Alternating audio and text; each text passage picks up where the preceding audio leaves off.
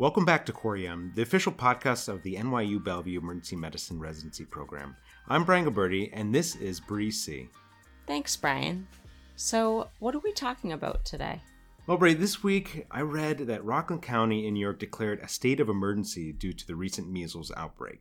There have been one hundred fifty-seven confirmed cases of measles there since October. So now, unvaccinated children under the age of eighteen have been banned from public places, including restaurants, churches, and schools in Rockland County. Yeah, it's been really scary, especially as the new mom of a four-month-old.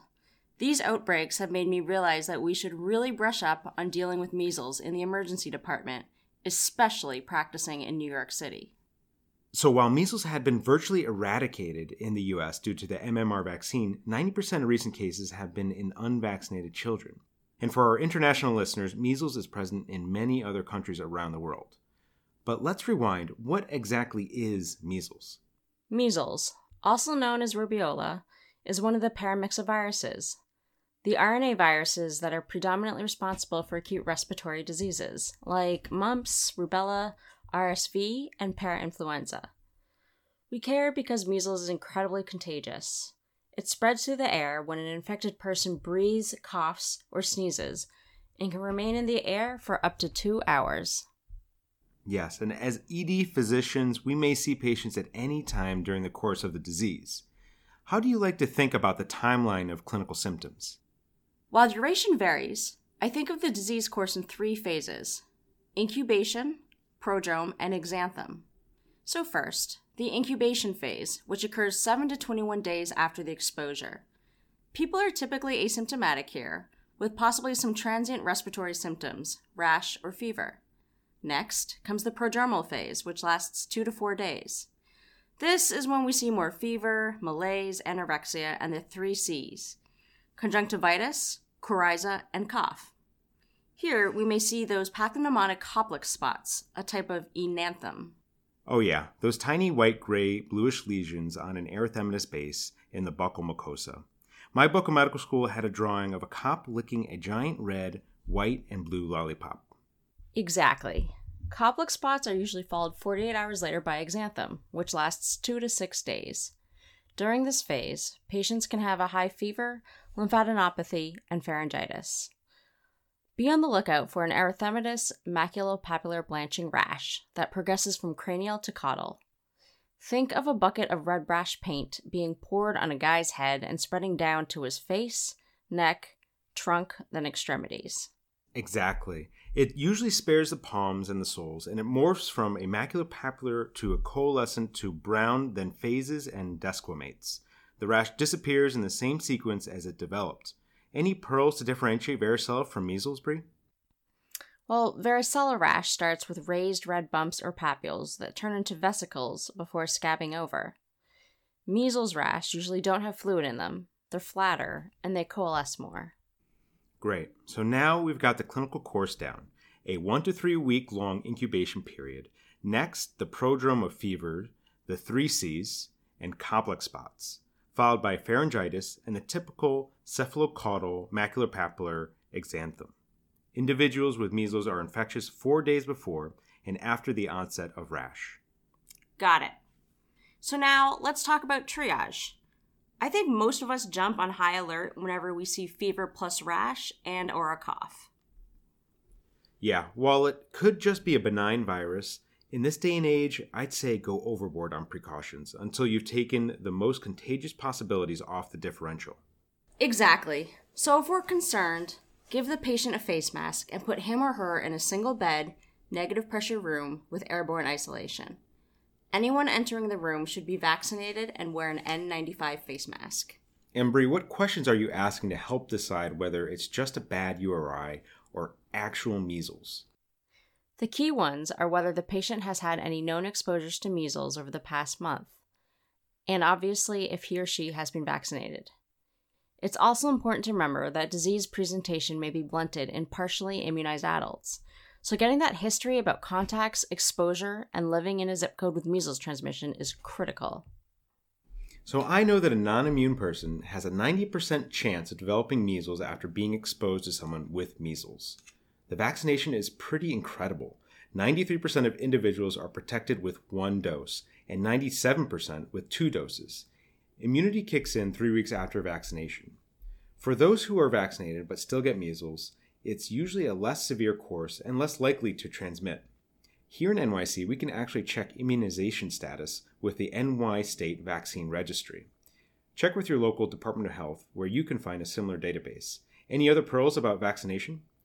Well, in the U S, the first M M R vaccine dose is given at twelve to fifteen months old and the second dose at four to six years of age, or twenty-eight days after their first dose.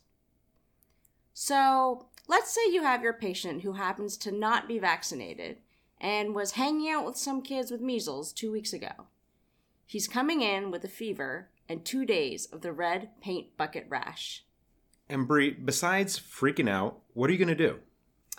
Well, there's a number of things you have to do besides keeping the patient on airborne isolation. I'd like to thank Doctors Jennifer Light and Michael Phillips, two of our chief epidemiologists here at N Y U, for all their help in outlining a lot of what we're about to discuss. In conjunction with calling your hospital's infection control contact, as well as your local Department of Health Bureau of Communicable Diseases, you should order measles I G G and I G M and perform a measles P C R nasal swab. It's important to keep the swab refrigerated until transport to the Department of Health lab. Check with your own hospital's lab which forms are required to be filled out in the E D to send with the specimens to your local D O H. Great, so now that we know how to triage the clinical course and what initial diagnostics to send, what about how to treat measles? Measles is so terrifying in part because there are no antivirals and we pretty much can only provide supportive care. All patients hospitalized with measles should get vitamin A. Give the first dose in the E D and again twenty-four hours later. In the E D, give fifty thousand I U for infants under six months, one hundred thousand I U for six to eleven month olds, and two hundred thousand I U for anybody one year and older. Look out for these values in the show notes. Excellent. And by supportive care, we're talking about antipyretics, fluid replacement, and treatment of bacterial superinfection. Absolutely. And by knowing what complications to expect, we can direct treatment. Diarrhea and pneumonia are the most common. For pneumonia, you want to cover C A P and MRSA organisms. So you can go with a second or third generation cephalosporin plus linezolid or Bactrim. Other respiratory complications include A O M, laryngotracheal bronchitis, and bronchiolitis. Always perform a good eye exam because conjunctivitis, keratitis, and corneal ulcerations can occur. Yeah, it's impressive that measles can wipe out memory T cells so severely that these patients can get bacterial superinfections up to two years afterwards. That's crazy. As with most infectious diseases, those who are particularly susceptible to these complications include immunocompromised patients, children under five, those with poor nutrition, and pregnant women. Now, Bree, I have a question. Should we be administering post-exposure prophylaxis in non-immune patients? We should, Brian. Either immune globulin or the M M R vaccine.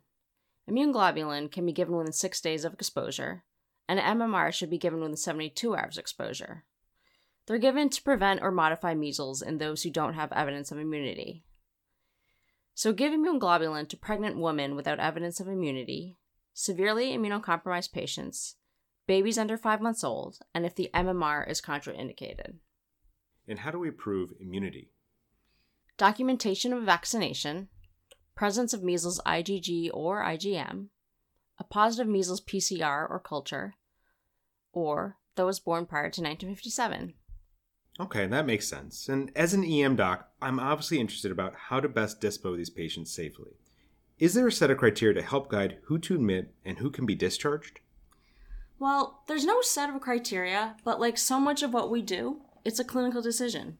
Obviously, anybody who's toxic, hemodynamically unstable, or just looks sick is coming in. In healthy patients, a rough rule of thumb is that there should be clinical improvement forty-eight hours after the exanthem appears. So, an unusually long duration of severe symptoms or fever is concerning. And we must also have a low threshold of suspecting respiratory and neurologic complications. In the U S, one in one thousand patients with measles develop encephalitis, which can be fatal. One to two out of every one thousand patients who develop measles will die from complications. Exactly. So what about patients with atypical symptoms but a strong epilink, meaning living in a high-risk neighborhood or recent travel to a developing country with measles, or conversely, patients with typical symptoms and a weak epilink? Well, if they are healthy, look very well, and are reliable, you can consider sending them home after contacting your hospital's I D service and submitting titers and the P C R swab to the Department of Health. This is conditional on these patients being able to isolate themselves, and especially to avoid high-risk places such as daycares and grocery stores. Okay, let's say you have a patient with definite measles in the E D. What are you going to do with all the patients who were exposed to him before anybody figured out to isolate him? The duration of isolation depends on immunity and post-exposure prophylaxis. No isolation is necessary if immunity is present. For non-immune folks, isolation ranges from three to four weeks. Those who did not receive PEP or received M M R within three days of exposure should be isolated for three weeks, whereas those who received immunoglobulin within six days should be isolated for four weeks. Got it. Ooh, we just covered a whole lot about measles. Let's wrap up with some pearls, eh? Sure. First off, be on high alert for anybody showing up with fever and rash, and always ask about exposures and vaccination history. Remember that individuals with measles are infectious four days before and after the onset of rash. Great. There's a seven to twenty-one day incubation period, a two to four day prodrome with the three C's and Koplik spots, then two to six days of the head-to-toe rash.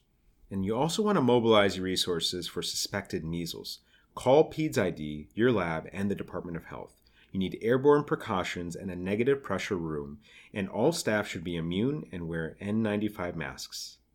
Think groan without the A for complications, G for G I, R for respiratory, O for ophthalmologic, and N for neurologic.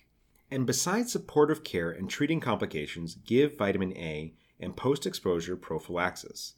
Non-immune people require isolation and reporting to the Department of Health. It's critical that these patients understand how important it is to maintain isolation. That's all for this episode. Continue to follow us on Twitter at Core E M and visit us on our website, core e m dot net. Until the next one, this is Bree and Brian, signing off.